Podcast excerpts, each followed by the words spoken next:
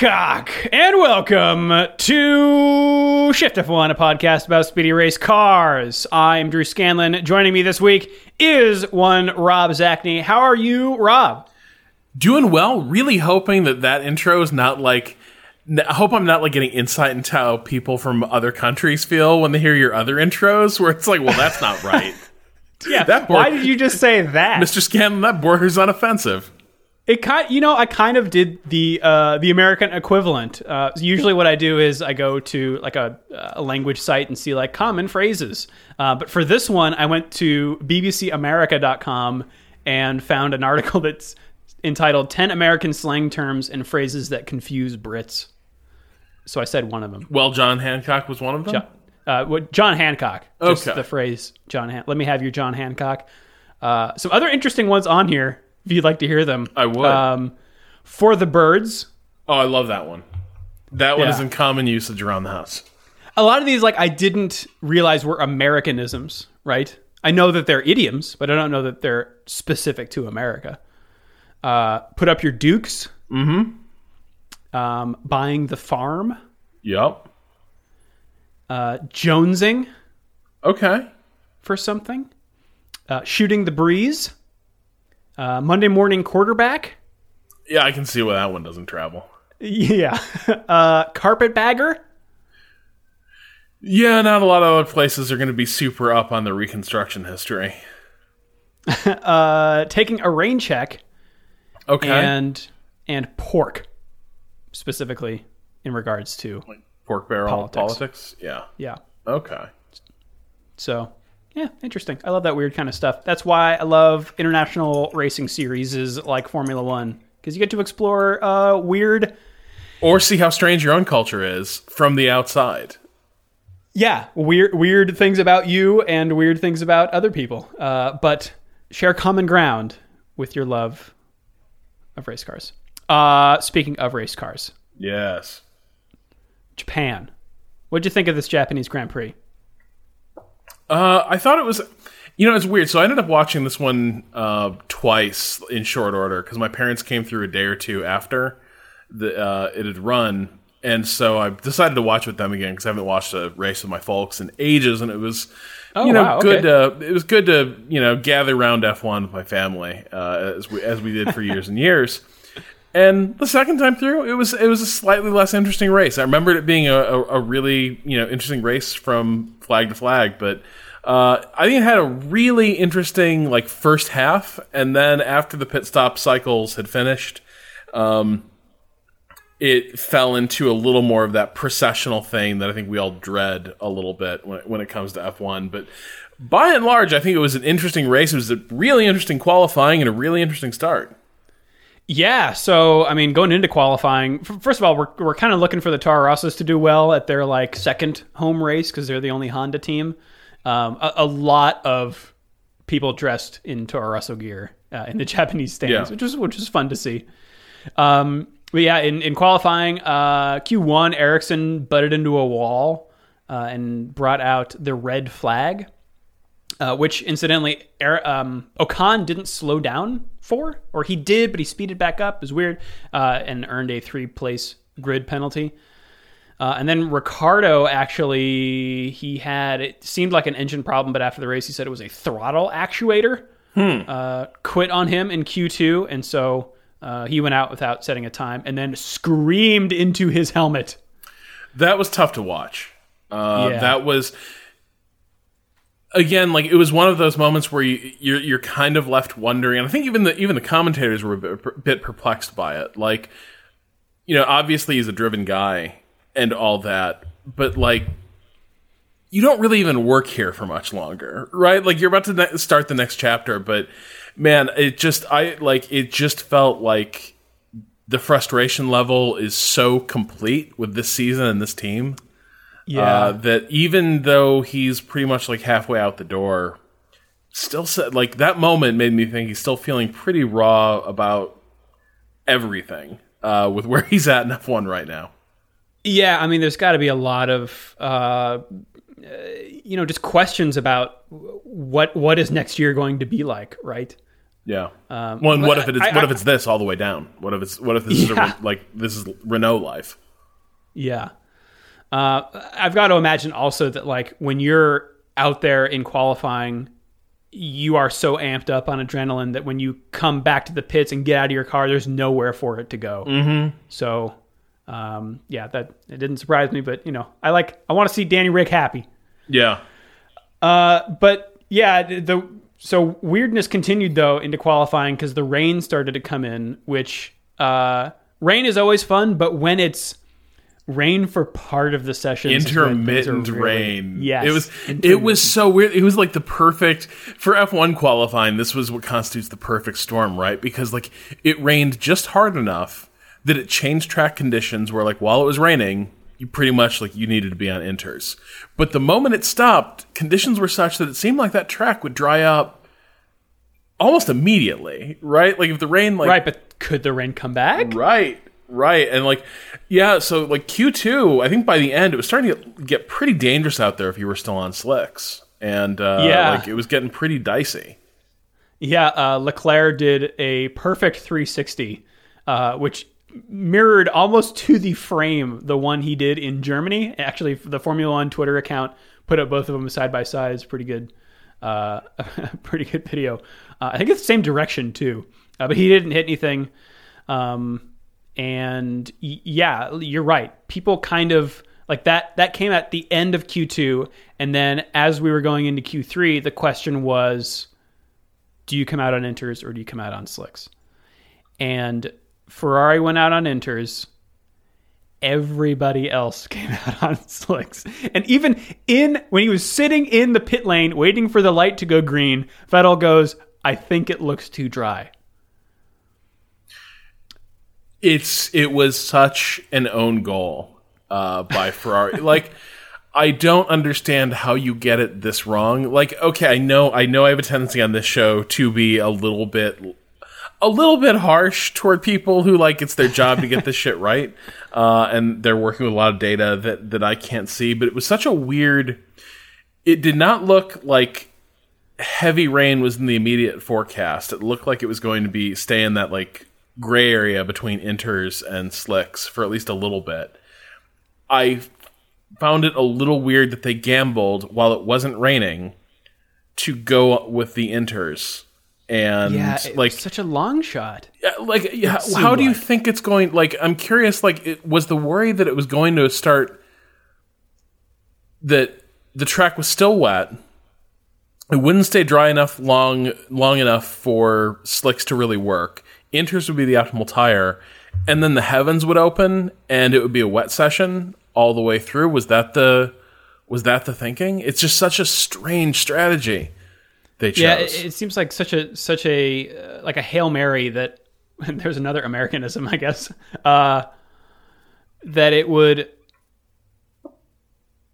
that it would like those conditions for Ferrari to excel would happen, right? But I but like maybe that's that was what they intended, right? Like maybe they need to be doing this stuff or they feel that they need to be doing this stuff to get ahead.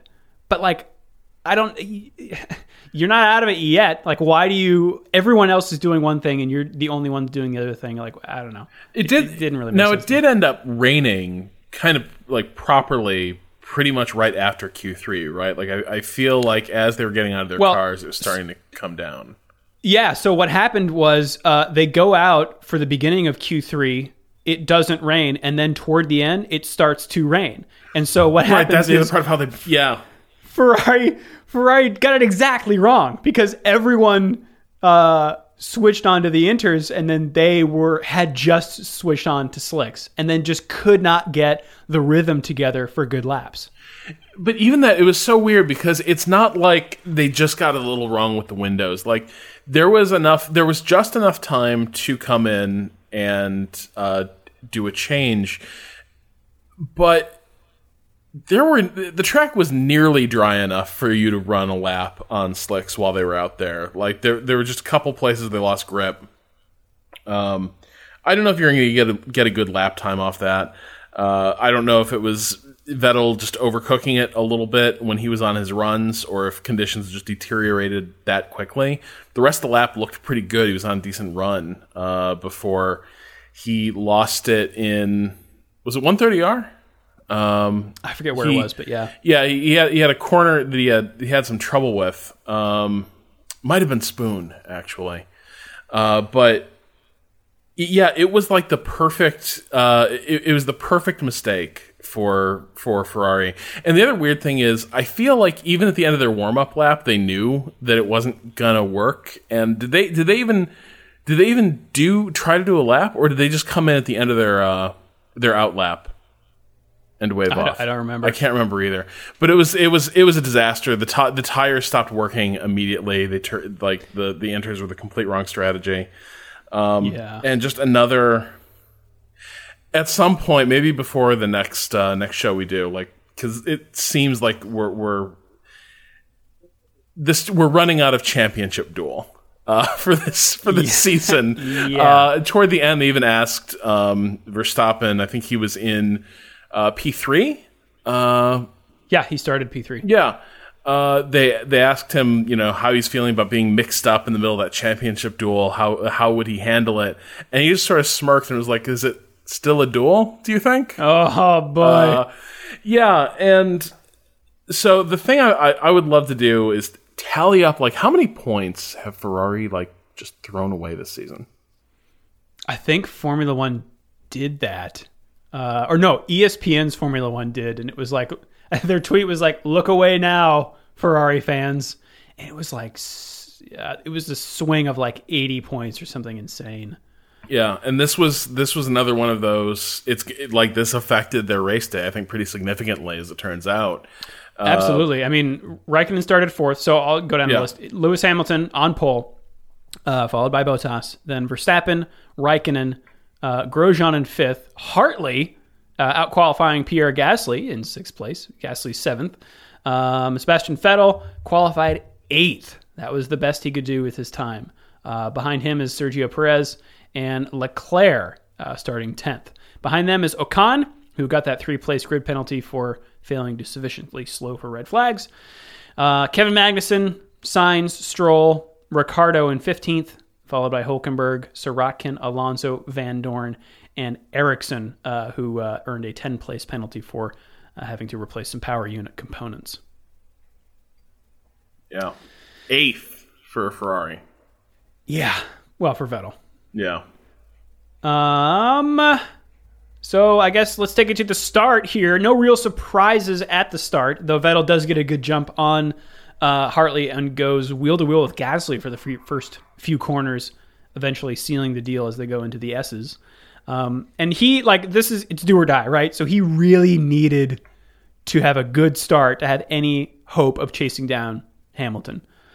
Uh, and immediately he runs up against Grosjean. Um, and then in front of him is Raikkonen and then Verstappen before he even gets to Bottas. So uh, he's got a long way to go. In the back, though, Ricciardo, starting from 15th, gets a jump on Stroll and then sends it down the inside of the hairpin on Magnussen, earning 13th place, still on the first lap. Uh, a few corners later, into Spoon Corner, Vettel does get around Grosjean on the outside for fifth and actually drops it onto the grass um, for a second, which I didn't see until I watched the uh, the onboard video on uh, F1's YouTube channel. It was a pretty gutsy move, but again, he is under some pressure here. Uh, Raikkonen got pretty close to Verstappen uh, on this first lap, who actually locked up and went into the chicane and had to cut it. And then as he rejoined, Raikkonen is there, having dri- driven around on the track, and then had nowhere to go as Verstappen was rejoining and is basically pushed off. Um, and this this tussle allows Vettel to pass Raikkonen for fourth. So Vettel already eighth to fourth in one lap. Uh, and that was kind of a weird one because Verstappen looks like he tried his best to keep the wheel turned. So it didn't look like he was forcing Raikkonen off, but like the steward still gave him a, a, a penalty for, for not rejoining the track safely. Well, yeah. I mean, like for me, that one, like that one to me is not even close. Like you don't you don't try to regain the apex. This is this is the thing I didn't really understand. Paul di Resta was was making this argument too that like this was a uh, Max was trying to regain the turn, regain the racing line, and he wasn't uh, necessarily like breaching any breaching any rules or, or racing unsafely. Um, but my understanding is like literally that's not what you're supposed to do. If you go off track like that, uh, you have to like you do end up having to cut the chicane and rejoin at a place off the line. That's the safest option. Uh, Yeah, versus like you, you cut the track, man. You, like you're already, Yeah. you've, you have ceased to be on the racing surface. You're not really racing. You are coming back to racing. and then you eat the t- you eat the penalty. Like you you you can't Yeah. cut the chicane and get an advantage. So you're gonna have to slow down, let whoever you're racing go by, come back onto the track track safely, and that's how that's resolved. Vettel doesn't. Uh, Verstappen doesn't do that. Verstappen like pretty much comes right back onto the track, uh, pretty much almost perpendicular to the track at where he comes on. Uh, And then he brings it around and has completely slammed the door on Raikkonen.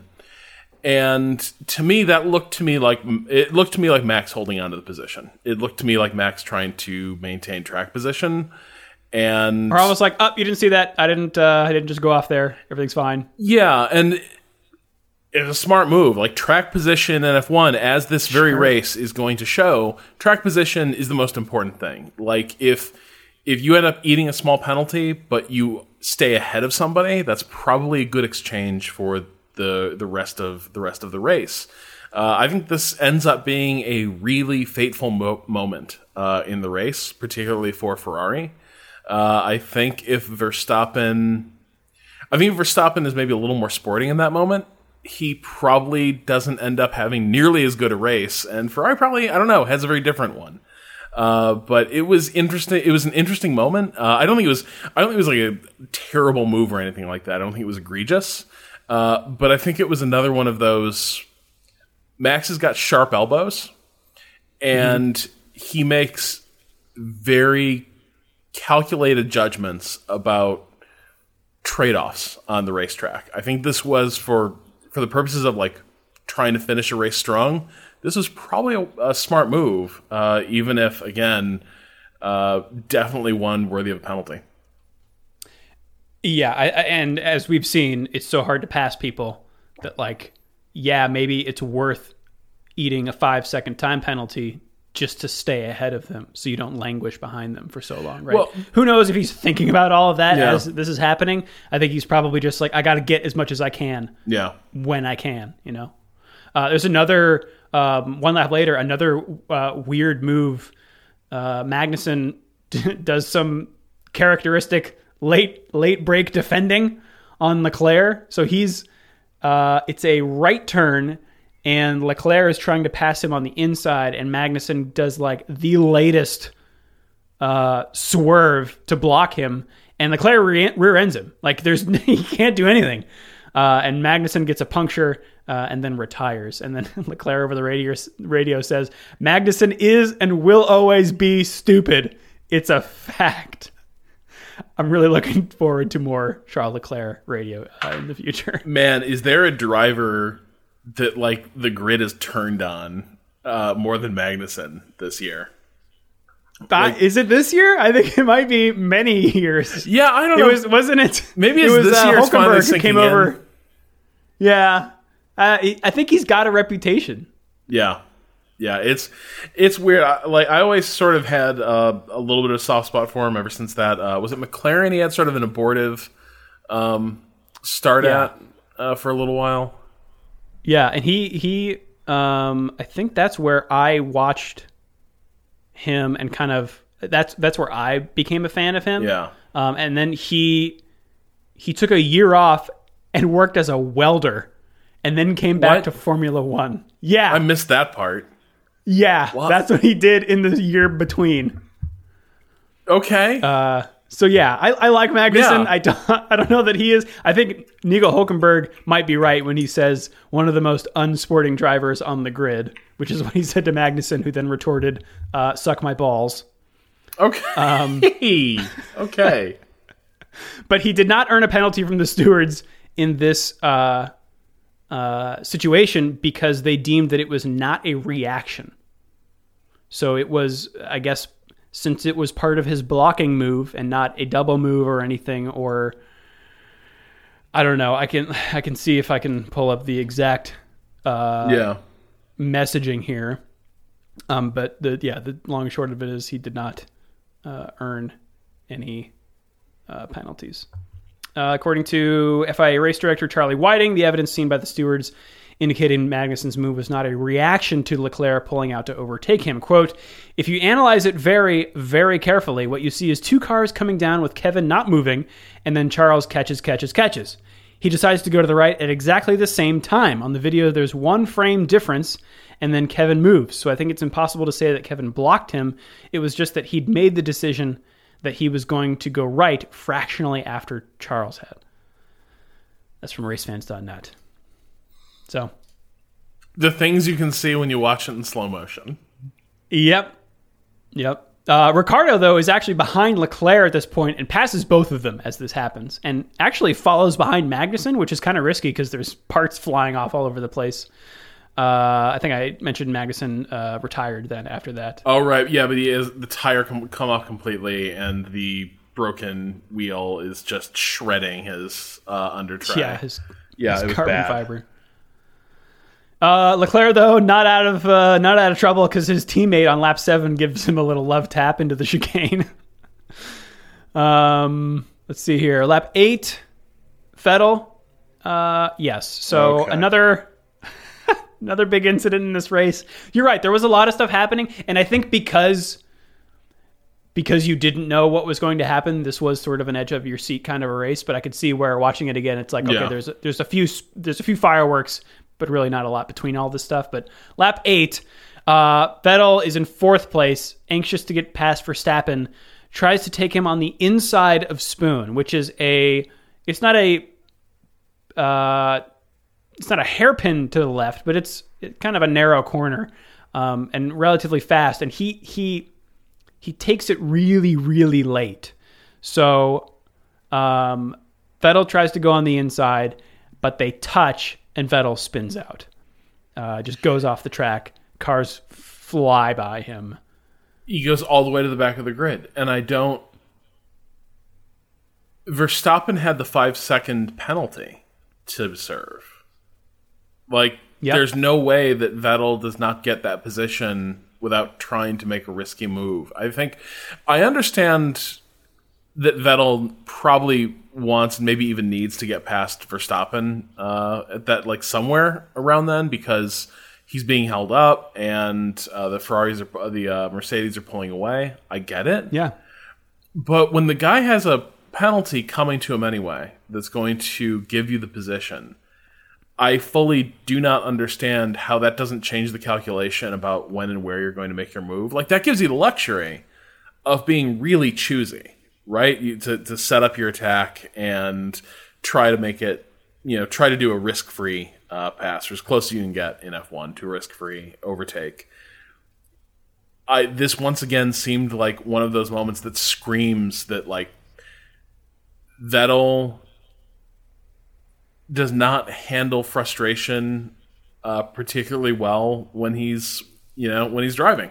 Uh, like Yeah, and there's no there's no like slow and steady mode to Sebastian Vettel, where I feel like there is for Lewis. There is a like meticulous uh plotting nature to the way that Hamilton operates. Vettel's very much just like uh he's very uh, like streaky. He's he spikes. Yeah, it's which is kind of the opposite of how I thought it would be because in my head I'd always viewed him as such a cold calculating driver in a lot of ways, but that's because he was a calculating driver when he was leading when he was driving a Red Bull that was, you know, hands down better than every car on the grid. Uh, his like he took a great car and made it untouchable. And that's how he got those championships. What I never anticipated was the degree to which like the tension of a you know, a team that's kind of struggling a little bit would get to Vettel.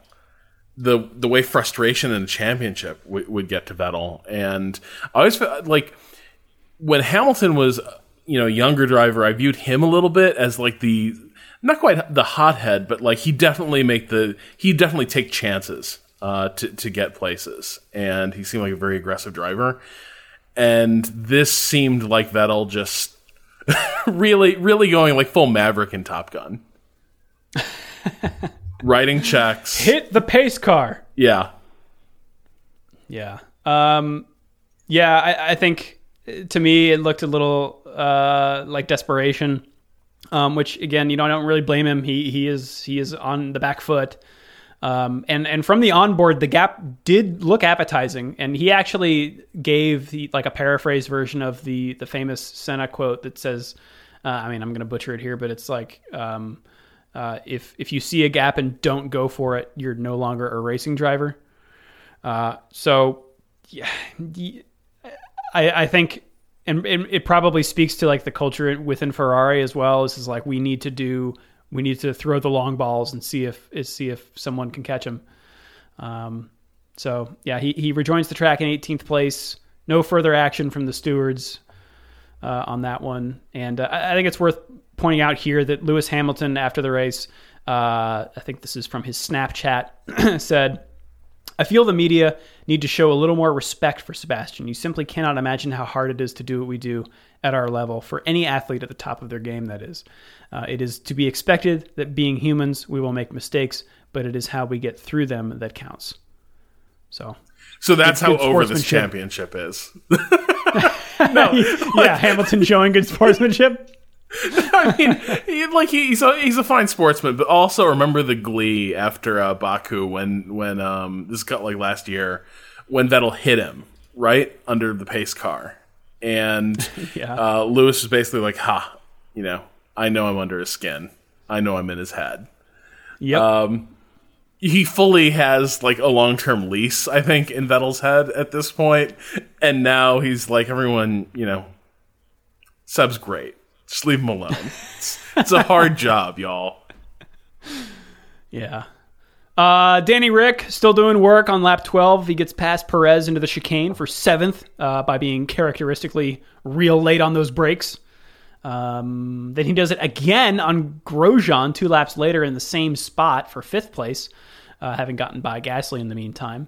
So now Ricciardo is working on Raikkonen. And in fact, since Raikkonen started on the super softs and Ricciardo on the softs, Raikkonen has to pit first, uh, which allows Ricciardo to drive by. And then when Ricciardo pits on lap 24, he comes out ahead of Raikkonen. So, uh, absolutely incredible drive from Danny Rick. Big ups, uh, starting from 15th place to to get ahead of Raikkonen. Uh, Vettel is also making some headway from the back of the field, but he has a long way to go at this point. Uh, about halfway through the race, we get some good action from Leclerc on Hulkenberg for 10th. Manages to get him on the inside of the chicane. Hulkenberg actually has to go off the track a bit uh, and allows Perez to pass him too. Uh, one lap later, though, Perez gets Leclerc on the straight with DRS for 8th. Um, and as he's doing this, Grosjean is exiting the pits, and man, it gets close. Uh, but Grosjean does keep ahead uh, of Perez. So some good some good wheel to wheel action uh, later in the race. Uh, by lap 35, Vettel makes it all the way up uh, to pass Grosjean for sixth place. although Raikkonen at that point is 40 seconds away in fifth. Um, and uh, just a couple more notes here. Leclerc, lap 38, uh, reports that something broke and he bounces off the track yeah, uh, into the sand. So he's out, unfortunately. I was Uh, also sur- also I was also surprised. Sorry, like by how quickly Raikkonen lost the back of Ricciardo. Like fully, it seems like the soft compound tire and the Ferrari are just like a mat- match made in hell. Oh, really? okay, I didn't notice that. Yeah, like because I mean they end up with a pretty massive delta uh, between them, and when you consider how close they were at the pit stops, um, it just seems like that second stint once again uh, was just a disaster for Raikkonen and Ferrari. Um, and I, I, I, Jeez, you're right. He finished like 30 seconds behind Ricciardo. right, this is what I'm saying is like that when they when that when that pit cycle finished, I thought we were set up for what should be a pretty fun duel between those guys. Raikkonen was never even in it. He just he just sank like a stone. Um, so that's that's another weird part of Ferrari's woes this season is it it, it fully seems like there is a tire compound uh, that the, the car just seems to be garbage on. Hmm. Weird. Um, There are some fireworks around lap 43 as Bottas encounters backmarker traffic and uh, Verstappen tries to pounce on him, um, but gets a little caught up on Alonso and uh, Bottas keeps the place. So, uh, yeah, Hamilton was leading the whole time and he won. So cool. Uh, we got Bottas in second and Verstappen rounding out the podium. Danny Rick, fourth place. Way to go. Uh, followed by Raikkonen and Sebastian Vettel in sixth. Behind them, we got Sergio Perez, Romain Grosjean, Esteban Ocon, and Carlos Sainz Jr. in 10th place. Uh, rounding out the rest of the field, we got Gasly, Ericsson, Hartley, Alonso, Vandoorne, Sirotkin, and Stroll, with Leclerc, Hulkenberg, and Magnussen uh, out of the race. Kind of bummed for Hartley that he wasn't able to hang on, uh, or Gasly, either of them to uh, to points paying positions. But yeah, Japanese GP, decent. Yeah, I would say like had a fun opening.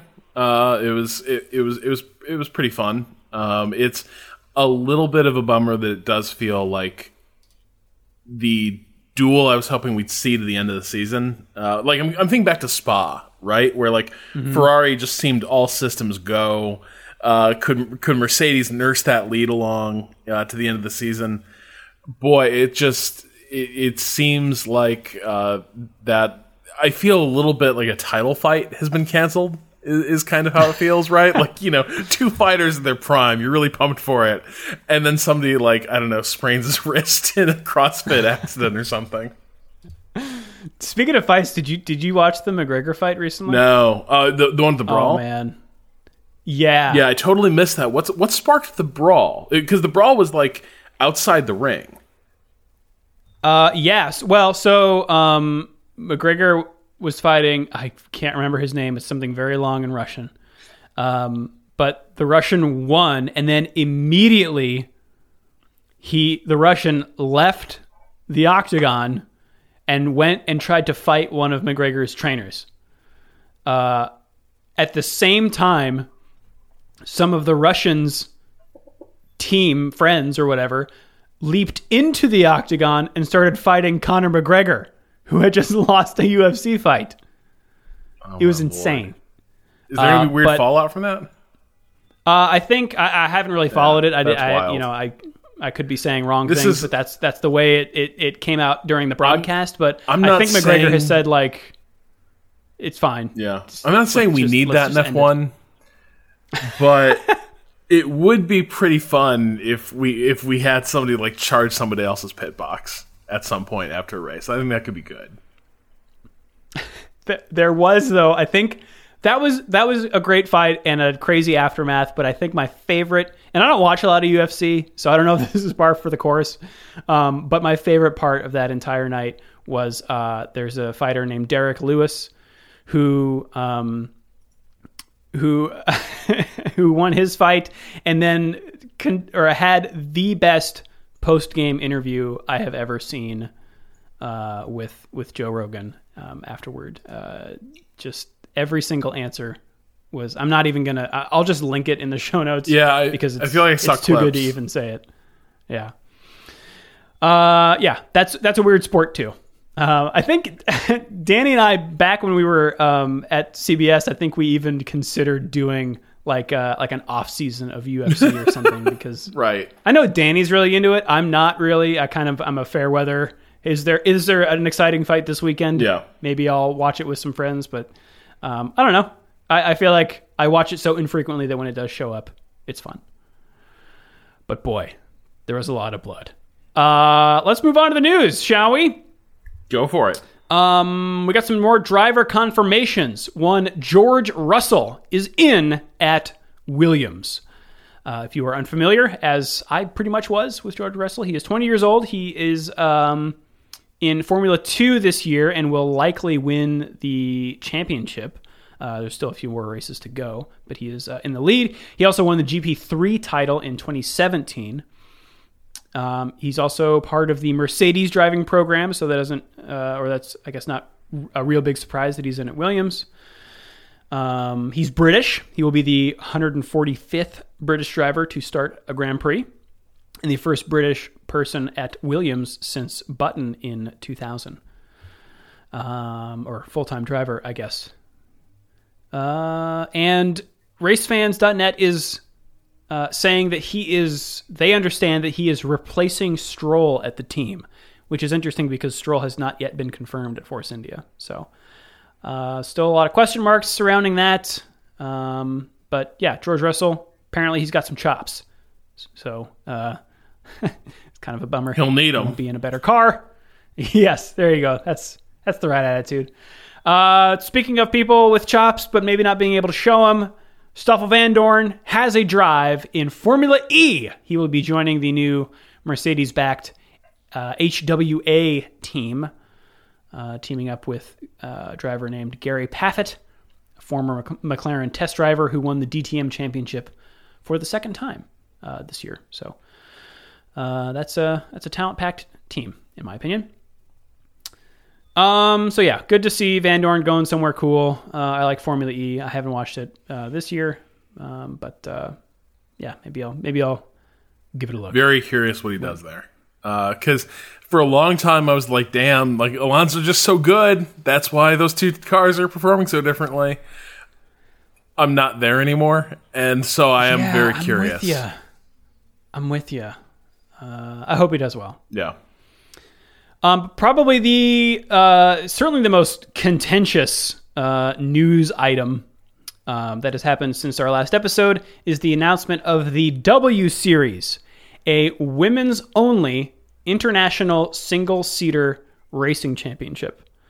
Uh, so this is um, a number of Formula One people are involved here. Uh, David Coulthard, uh, a guy named Dave Ryan, who is the former sporting director of the McLaren Formula One team uh, and former racing director at Manor. Uh, he's the series racing director, and let's see, also uh, Adrian Newey, who is uh, Red Bull's uh, technical designer and Okay. uh, an advisory board member. Uh, quote from Coulthard here. Uh, quote, we at W Series firmly believe that female and male racing drivers can compete with one another on equal terms given the same opportunity. At the moment, however, women racing drivers tend to reach a glass ceiling at around the GP3 slash Formula 3 level on their learning curve, often as a result of a lack of funding rather than a lack of talent.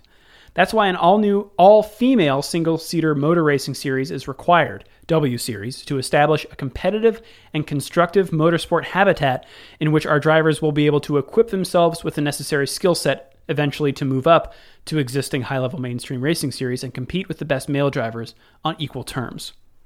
So, uh, a few more bullet points here. Uh, the cars will all be identical. Uh, Tatuus Formula 3 cars uh, four cylinder, 1.8 liter. Uh, they'll have halos. Uh, prize pot totaling 1.5 million dollars. The winner gets 500,000. Um, six round series launching in May 2019 features 30 minute races throughout Europe, with one round to be held in the UK. Further expansion into Australia. Uh, this is all from motorsport.com, by the way. Uh, expansion into Australia, Asia, and the Americas is expected in longer term. Uh, females hoping to compete in W Series will not have to bring any sponsorship, but they will have to prove their ability in an intensive selection process to ensure that the grid is full of the best talent possible. I think that's where Coulthard comes in. I think he's one of the judges. So uh, this sparked, of course, um, a lot of uh, different opinions, uh, and uh, among them, different opinions uh, from women drivers. So. Uh, let's see. Pippa Mann, who's an IndyCar driver. Uh, what a sad day for motorsport. Those with funding to help female racers are choosing to segregate them as opposed to supporting them. I am deeply disappointed to see such a historic step backwards tas- take place in my lifetime. Uh, Euro F3 racer Sophia Flörsch um, also said on Twitter, I agree with the arguments, but I totally disagree with the solution. Women need long term support and trustful partners. Uh, I want to compete with the best of our sport. Uh, please compare with economics. Do we need to separate women management slash advisory boards? No, wrong way. Uh, however, there are, uh, of course, um, as you might expect, women uh, in favor of this. So we've got British F3 race winner uh, and British GT champion Jamie Chadwick uh, saying, W Series is giving female drivers another platform to go racing. I'm a racing driver, and if I could, I would race 365 days a year. Uh, I will still race immense men in other championships, but W Series is the perfect supplement to help me develop and progress further through the junior motorsport ranks. I'm excited about what is to come. Uh, and one more here from GT driver Stéphane Kox. Uh, quote, speaking for myself, I want to be a racing driver at the highest possible level and to be able to race against the best drivers, men and women. In order to be able to do so, it is important that first we gain the kind of experience that W Series will provide. So I can kind of, I can see both sides of this. It's uh, like the, it seems like at least these two detractors are saying, look, we don't need to segregate ourselves because we can already race with men, there's nothing holding us back. And then the other uh, uh, side is saying, yes, we can race with other people currently. We can race with men, but we need a more structured kind of experience to be able to do so better. Uh, Will Buxton, I thought, had a pretty prescient quote on Twitter. He says, uh, If women aren't reaching the top, we have to ask why. Option one is they aren't good enough. Option two is that the system isn't working. I don't subscribe to the first option, which leaves option two. The only sensible solution is to try something new. Uh, personally, that's where I'm coming down on this. I why not try it and see what happens? Um, I think I am it's really hard to follow. It's number one, really hard to find women in motorsport, and number two, it's really hard to follow their progress and actually see their talent. And if it's hard for me, who uh, like as a race fan, uh, like who runs a racing podcast, it's going to be hard for normal people to see, and it's going to be hard for like young girls to see. And if that doesn't happen, you're not going to grow the pool, right? You're not going to get visible women in motorsport who are then going to get sponsorship who are then going to, it's going to enable them to race. I just think a, a, concentration of attention like this is a good way to like like focus attention uh, and drive up the number um, of people watching the visibility and and ultimately leading to a larger pool of drivers. Yeah i understand the skepticism and complaints about the way this can possibly like create a bit of a cul-de-sac uh, for women trying to advance through the ranks of motorsport, as well as uh, create the give the impression that like somehow women can't compete on the same level. Uh, I understand those complaints. I hear them a lot around esports as well, because again, you have a similar sort of there are no uh, you know physiological trends uh, that should account for difference in in meaningful difference in performance or achievement. Um, and yet, I often feel like what frustrates me a lot about those line those arguments is that they seem kind of willfully ignorant or obtuse to the reality we're actually presented with, right? This this this notion that well, there's there's no reason uh, why women like why women shouldn't be able to uh, rise to the same heights in the same numbers as men in this field. They just haven't. But if we just keep trying uh, and denying that there's a problem, surely eventually it will go away. Yeah, you um, mean sort of like it's it's as if it were in a vacuum and there were not other factors involved. Well, that's that's exactly it, right? Because if if that's if that's your argument, then what you're basically not taking into account for are all these sort of structural or systemic biases that have led to the current status quo, uh, right? Like there's there's simply, I, I think it is deeply disingenuous to play dumb about stuff like that and and say that well if we have a you know why why should we have a a women's only uh, racing series, there's nothing wrong with the status quo. We can just keep uh, sending women into it, and eventually someone will get through, even though that hasn't yeah. happened yet in the recorded history eventually. of motorsport. in like who knows years, centuries. Yeah. like uh, and, and I don't and I don't see uh, We got Danica problem Patrick. with jump starting that. Yeah. Yeah, look at Danica Patrick, Well, race winner in IndyCar. Yeah, but also like one drive. You know, what I mean, there's so few women who've like e- like even had that level of success. I just think it's preposterous not to not to acknowledge that there uh, may be other factors involved in a like for, in F1 specifically. There there might there might be other cultural issues involved. Uh, around a motorsport that has had grid girls uh, for its entire for a lot of its history, right? That uh, whose official broadcasts are notorious for having these um you know sort sort of the the voyeuristic camera seeking out like attractive young women Yeah. uh, in the paddock and in the stands. Like you can't pretend that there aren't these like environmental or cultural issues ar- around the sport.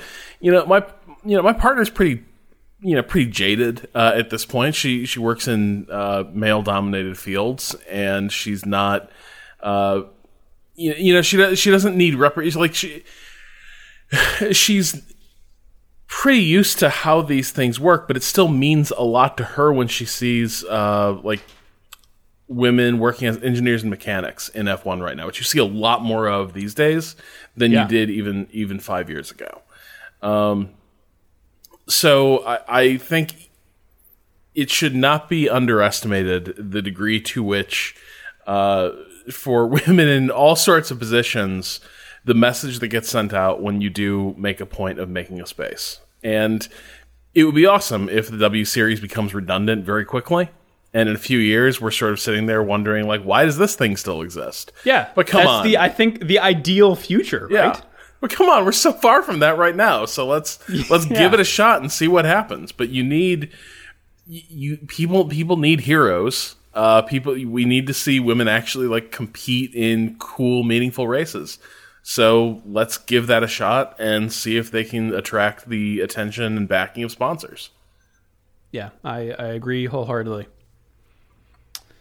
Um, so yeah, that's coming in May 2019 for six races, uh, with uh, plans to expand it even more. I think they are currently partnering with DTM, so they'll be uh, touring uh, and supporting that series. Uh, and finally, in the news, uh, I I just wanted to touch on this super weird uh, new Ferrari logo that has been adorning their cars. Um, I'm so glad you brought Japanese this up because it was driving me nuts. I was like, what in the hell is that? Yeah, so if you watch the Japanese GP, you may have seen uh, that the Ferrari looks a little different. Uh, there are uh, logos for something called Mission Winnow all over the car. It's on the engine cover, the rear wing, the halo, the nose, the mirrors, uh, the fire suits. Uh, this is Philip Morris. This is this is Philip Morris, the tobacco people. Uh, tobacco back in racing. sponsorships are not allowed in 2006. So they're trying this weird, like, rebranding thing. Like, Philip Morris is not changing the name of their company or anything. They've just started this different, separate brand. And if you go to that website, which, you know, I don't, at the risk of giving, giving them more exposure, I'm going to tell you what is on the homepage because it is the best corporate non-speak. Uh, it says here's here's verbatim. We at Philip Morris International are transforming, learning from our past in order to build a better future for the 1.1 billion people who smoke and those around them. This is our vision. We relentlessly explore and research every option and focus only on the solutions that drive radical change. Like our partner, Scuderia Ferrari, we take the best, refine it, and make it better. This is winnowing. This isn't about a product or brand. This is about passion. This is a mission to constantly improve and evolve, and we want to share this journey with you. What does that mean? You didn't say anything. We are building the fastest Ferrari branded vape rigs you can imagine. See that is at least concrete. Hold on, now I'm sorry. I just I, I I just made the mistake of clicking on the video because I'm just dying of curiosity here. It, this is Oh, such a strange thing. This is like uh, this is like some uh like Silicon Valley nonsense. Yeah. that- like like Hooli or something like that. Right. We're starting a brand to make things better by making them more good. Uh, This is so bizarre. So, so their idea here is to make smokers' lives better, but not even explicitly saying we're committing to helping people get off smoke. Like, Yeah, it's the it's such a str- so. There's another quote here. Is from uh, a, a motorsport.com article. Uh, they're quoting a spokesperson here. It is very important to say the logo, the campaign, is not related to any tobacco products. It is about us. It's about the fact our company is going to transform. It's going to move to a totally different set of initiatives for a better future. It is very important to be with Ferrari because Ferrari exemplified the passion and this constant improvement that is the base of our future. but what is is, that future? I don't know. Uh, like, So, as a part of this, and this is kind of, uh, so I don't know if uh, you saw making the rounds on F1 Twitter, but the Kimi Räikkönen haiku book. yeah, So they're behind that. They made that. Mission Winnow did, or Mission Winnow Philip did. Morris did. Phil- Yeah, well, Philip Morris did. Okay, So it's like so this. even that, so basically, insidious bullshit. Yeah. Like brand strategy. And then the book is pretty good. I doubt Kimi Räikkönen wrote any of those haikus. Yeah, But uh, that makes the book rather less cute. I know. So apparently they've been a Ferrari sponsor for a long time, but just haven't put their logo anywhere. Oh. Uh, according to motorsport.com, Philip Morris has not advertised its brands or products on Ferrari's cars for several years, which leads me to believe that they have been a sponsor, just not a visible one, because it's tobacco advertising that is banned in Formula One since 2006, according to the New York Times. So what's the upshot? Like, is it just them? Were they just keeping a spot on that car until they could roll out some thing? Like, does Mission Winnow exist just so they have something to finally fill that spot they've been keeping open with their? I guess it's about as real as that weird beer that Daniel Ricciardo and Jensen Button make. It's like you moved cities, but you still have season tickets somewhere, and so you just keep like getting the tickets, and you can't bring yourself to like cancel them because maybe someday you'll move back. And like Mission Winnow is them like getting an apartment in that city again. You know, like Yeah, there you go. it's it's. Uh, So there's a So- Business Wire strange. piece. Winnow originally referred to the removal of chaff from grain, uh, but it's about distinguishing uh, what is true from what is inaccurate or misleading. Wait, what? For PMI, this is critically important in a world of mission of information overload. Uh, the company also believes it is critically important to adhere to an uncompromising commitment of continuous improvement, the dedicated and diligent pursuit of scientific and engineering excellence with an intense focus on details. No, no human that commitment and focus are creating a paradigm shift in the tobacco industry toward a better future. This is unreal, dude. This is Paradigm shift. There it is. Everyone take a drink. This is they paid people money for that. I think like well they paid a robot money for that to to write that. Right. Uh, but yeah, so but apparently the direction they're they're saying like who Philip Morris is now. We're building our future on smoke-free products and electronic devices that are a much better consumer choice than continuing to smoke cigarettes. So I feel like in the subtext of this, the subtext of this is Mission Winnow is going to the pub, be the public face of the organization that fights any sort of scientific rigor being applied to the long-term effects of vaping. Right? Like, Okay. whoa, hold on! Don't t- don't say the facts are out on vaping long term. Uh, here at Mission Winnow, that sounds like leaping to conclusions. We don't want to overload people with claims. oh man. Oh my god! Just put out a Ferrari vape rig. Get it over with. It's in development, I'm sure. Uh, okay, let's move on. Uh, we're going to Austin. Uh, Circuit of the Americas is uh, one of my favorite tracks. I like I like watching it. I like being there. I've only been there once, but it's uh, it's a cool place to go. Uh, F1 has been going here since 2012. It's got 20 turns and runs 3.4 miles or 5.5 kilometers. Uh, we have referred to it in the past as Frankentrack because, as Wikipedia states, quote, the design draws from several European Formula One circuits, including a recreation of Silverstone's Maggotts Becketts Chapel sequence, Hockenheim's Arena Bends, and a replica of Istanbul's Turn 8. Uh, other corners were loosely inspired by the Senna S's at Interlagos and the Österreich Ring's Sebring Auspuffkurve. Uh, so yeah, it's a, it's got a bunch of F1's greatest hits kind of combined together into uh, uh, a, a, cool track, but it's also got its own personality. So it starts with this. It's got one of I think the coolest starts in Formula. The uphill One. run.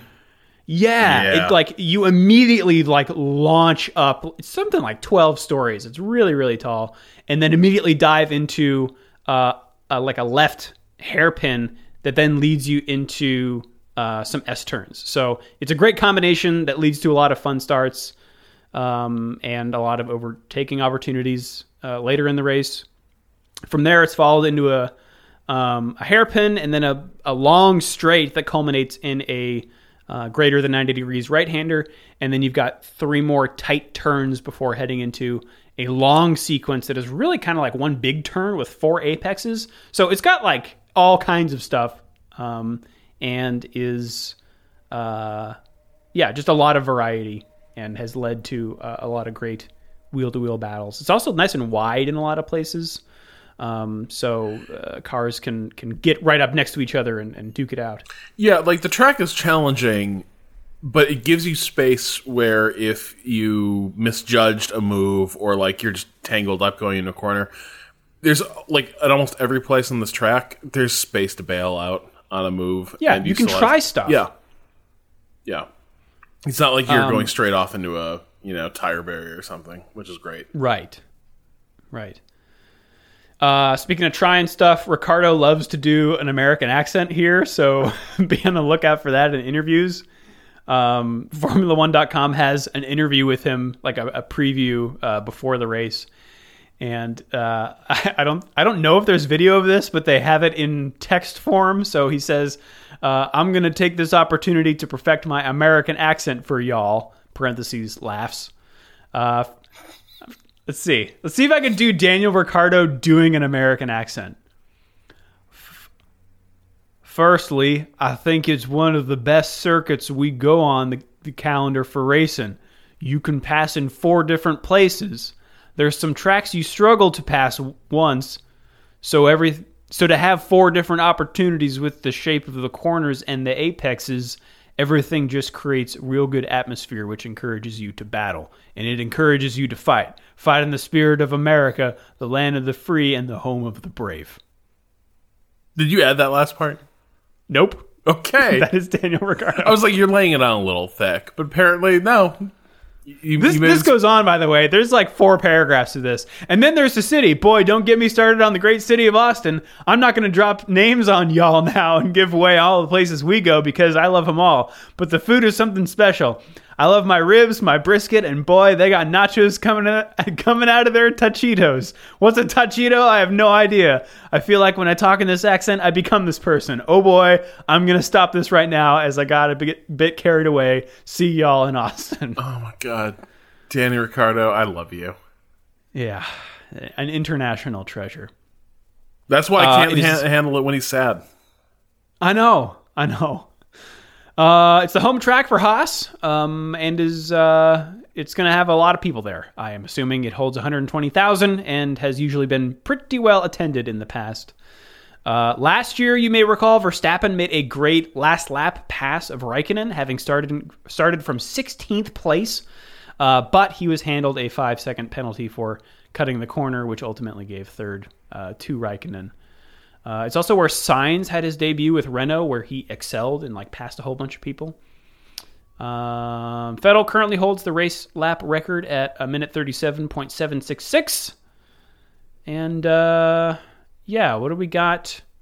What do we got for tires? we are taking the uh, the soft, the ultra soft, and the uh, super soft. Um, looks like mm, medium abrasion, downforce, and tire stress. A lot of lateral force, but uh, low grip. Um, 56 laps. Yeah. Okay. Uh, weather might be a factor, Rob, because we got still some uh, some storm action happening down there in the south of the country. Oh, there's a weird So- cold front in Austin right now, at least. Too. Yeah, it's uh let's see. For race day looks to be around I'm sorry, for qualifying, we're looking at like high 60s Fahrenheit or uh, around 20 Celsius. Um the big question will be though precipitation. So right now it's looking like a high chance of precipitation for qualifying, though this drops uh, significantly for race day. Um, temperature is pretty similar, although we might get some high winds, which we have had in the past at the track. Um, about 13, like 11 to 13 miles an hour, or uh, around 20 kilometers an hour. So, yeah, look for potentially some fun qualifying rain times, but uh, yeah, relatively relatively cool uh, temps for race day with uh, less chance of rain. Uh, let's take it to the driver standings. Lewis Hamilton on top with 331. Sebastian Vettel uh, in a distant second by this point with 264. Valtteri Bottas has 207. Kimi Räikkönen is close behind with 196. Verstappen's got 173. Ricciardo with 146. Perez and Magnussen are tied for seventh place with 53. Oh, I'm sorry. It's a three way tie for seventh. Perez, Magnussen, and Hulkenberg with 53 points. Fernando Alonso right behind with 50. By the way, Fernando Alonso is in 10th place in the Drivers' Championship in a McLaren. Just want to want to really put a pin in that one for everyone. Unless the McLaren's secretly okay and Stoffel's just bad. No, I don't think that's true. I don't think that's I don't think that's true either. Uh, Esteban Ocon in 11th with 49, followed by Sainz with 39, Grosjean with 31, uh, Gasly with 28, Leclerc with 21. Vandoorne's got eight, Stroll's got six, tied with Marcus Ericsson. Uh, Hartley's got two, and Sergei Sirotkin with one point. Uh, constructors, Mercedes has uh, 538, Ferrari with 460, Red Bull's got 319, Renault with 92, Haas, Gene Haas, and team with five. Or I'm sorry, Five. in fifth place with 84 points. Uh, McLaren's got 58. Force India with 43. Scuderia Toro Rosso has 30. Sauber's got 27, and Williams has a commanding seven points. So going into this, if Hamilton wins, uh, Vettel must get second place. That's how this shakes out. God. Um, there is a grid here um, on Reddit, which I will link, that shows It's the uh, matrix of outcomes. The, yeah, the, exactly. Um, but yeah, that's that's the upshot. Uh, although, let's see if Hamilton gets second place, because who knows, Bottas might win. Uh, then Vettel would have to get 4th or higher. Uh, fantasy standings. If you like to join us on the official Shift F1 Fantasy Formula One League, you can do so with the invite code 0B62FE. We will put that in the show notes as well. Uh, the current top 10 in the league are Speedy McCready's, followed by Bobby Gondo Racing, Made in Haas, Bluto's Elite, Orange B King F1, Scuderia Matteo, Go F1 yourself, uh, Funky Bunch, hashtag Kvyat did nothing wrong, and in 10th place, David Coulthard's chin. I have plummeted, however, to 157th place. Oh man, just totally pulling a Vettel here. Yeah. Uh, in, in the dying days of this championship. Ugh, boy. Um, emails. You can email us at f1.cool slash emails. We've got a couple here. First one from Nicole. Subject, our first F1 race ever. Hello, Drew, Danny, and Robert. This season is the first F1 uh, season I've ever watched, and I absolutely love it. Awesome. Uh, so much, in fact, I was able to wrangle in my boyfriend and my friends into watching. That's also very, very cool. And uh, not easy to do, so commendable. Uh, and I'm happy to announce that all of us are going to our first F1 race in Austin. Man, you guys fell hard. Uh, do you guys uh, have any tips of what to do um, first when you get to a race? Or are there any recommended spots to check out for the track in Austin? Uh, also, I just wanted to add that listening to your podcast has really brought our group up to speed on everything from drivers, terminology, strategies, etc. Pretty much everything. So thank you very much, and keep up the wonderful work. Best, Nicole. Uh, wow, that that makes me feel very good to hear. That is exactly what we're going for. So thank you. Um, I would say number one, prepare yourself for waiting and lines. Uh, generally, the mood at these things is really positive, so um, everyone is kind of just happy to be there, and you know, uh, joking around with each other and waiting in lines is not a big deal. Uh, but just know that it, things will take a long time. Uh, so sunscreen and good shoes, I think, are uh, good to be prepared for, and water if they'll let you take it into the the track. And be prepared to spend a lot of money because everything once you get into the track everything is very expensive uh, it's like going to any theme park and it will weirdly um, seem like a good idea while you're there that's the other thing is like you will see a yes. ferrari shirt and you'll be like damn i'll bet i'd look great in that ferrari shirt i want to own that ferrari shirt $180 can you really mm. put a hmm. price on wearing showing my tifosi pride all and then the minute the minute like come Monday, you got that shirt and it's like the telltale heart where you're like, what what in the hell was I thinking? that thing's mostly a shell logo. Uh, I, you know, I got a Williams hat uh, at the Austin Grand Prix for like fifty bucks, um, but I really like that hat, and I think it. I think I like it a lot because of where I bought it. Although my uh, my buddy Ethan, um, who was there, got last year's Mexico Grand Prix. for quite a markdown. So there are deals to be had.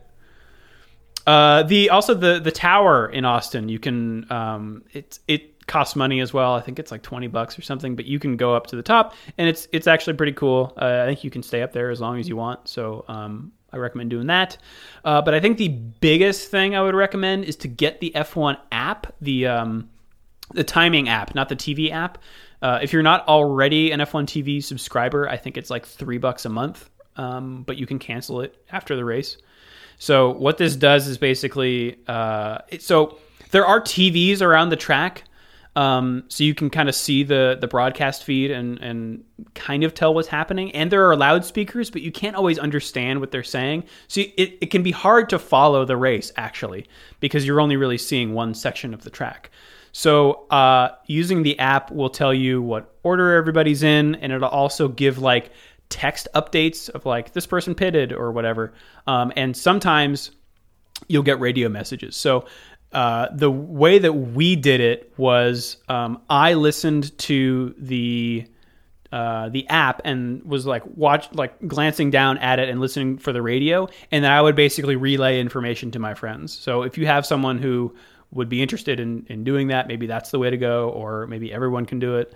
Um, that just, and you don't need to like be glued to it, of course, because there's a race happening in front of you. But like being able to consult something like that to see like, okay, what actually happened uh, is uh, is is really really useful. Man, I wish that had existed when I was going to uh, the USGP in Indiana. Indiana. Uh, we went oh, wow. every we went every year, uh, right up until the first year we missed was the year they only ran six cars. I think because there's that uh, Bridgestone oh, Michelin. Wow. Okay, yeah. Uh, whole kerfuffle, and the Michelins were like delaminating uh, in the in the turn onto the main straight.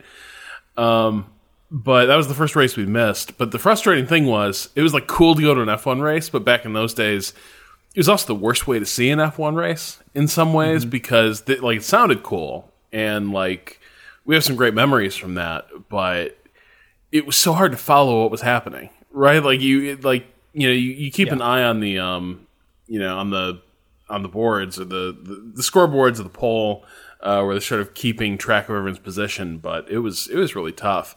I imagine that's uh, gotten a lot a lot more comprehensible uh, in in our connected age. Yeah, I think the app really helps. I mean, the TVs certainly help too. Um, Yeah, I I would also I don't know if you're planning on going to qualifying, but I would recommend it. Uh, it's just more the like there's a certain and I didn't really expect this uh, going in, but like just seeing the cars on track in person is kind of uh, it's kind of amazing. It just it, there's something there's something that you can't really get uh, without being there. So um, just seeing them, like I think he, we even went to practice once, uh, and it, it- there you have even less information about what's going on, and it is just cars driving around in a circle, but it's still cool. So I I wouldn't say you have to go to practice, but like certainly go to qualifying.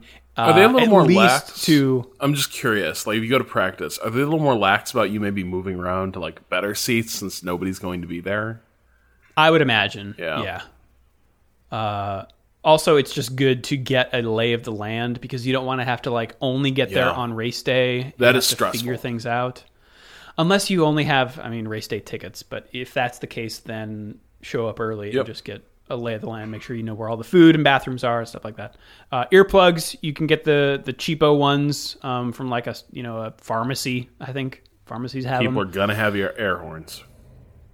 That's true. Um, and you can always, you know, if if the sound doesn't bother you, you can always take the earplugs out. Um, as far as where on the track to watch, I don't know where your tickets can get you. Um, I think if you have a like a seat, you can go into the general admission areas. Um, but there are tons of viewing spots to walk around. Turn one is really a sight to behold. Um, so I would I would check that out. I think we were in turn 15, which was really cool because you could kind of look down and see a bunch of you're like, like you're seeing the end of the straight and then a bunch of back and forth turns. So that was really cool. And as far as Austin goes, I don't have any specific places to recommend, but definitely get a lot of barbecue and get um, uh, kolashkis, which is a Czech dish. Um, and I think there is like one place to go in Austin, um, but I forget the name of it. Uh, but it's basically these like breaded things um, uh, with like sausages and cheese stuffed inside. Lone Star Kolaches, Mrs. Johnson Bakery. I don't know. Someone brought us these. Uh, a, a, a Shift F1 fan um, brought us these things uh, to our to our meetup that we had, uh, and they were absolutely amazing. So I would recommend them. Uh, to spell that, it is K O L A C H E S. So check that out. Uh, we are not going this year, um, but uh, I hope everyone who is uh, has fun. Uh, next, Kyle from Canada says, subject, NASCAR now has an official moonshine. Did it! Woo! Pat yourself on the back, everyone. Uh, Kyle says, you can't make this stuff up. I mean, I guess I could have, but I didn't even have to. It just writes itself. Uh, Sugarlands Shine is now the official moonshine of NASCAR. I actually think that that is probably a pretty tough get to be the official moonshine of NASCAR, considering uh, the the history. So congratulations to Sugarlands Well done. Distilling Company LLC. Just too bad you couldn't sync up your your arrival with with Brian France's tenure. Uh, really could have. Uh, great, great. Uh, I like I like moonshine. Uh, I don't know that I've ever had anything called moonshine, but I like uh, unaged corn whiskey, yeah. also called White Dog. I think. So is that is that is that much like Everclear? Uh, that's the that's the cheap stuff. Yeah. Yeah. Okay.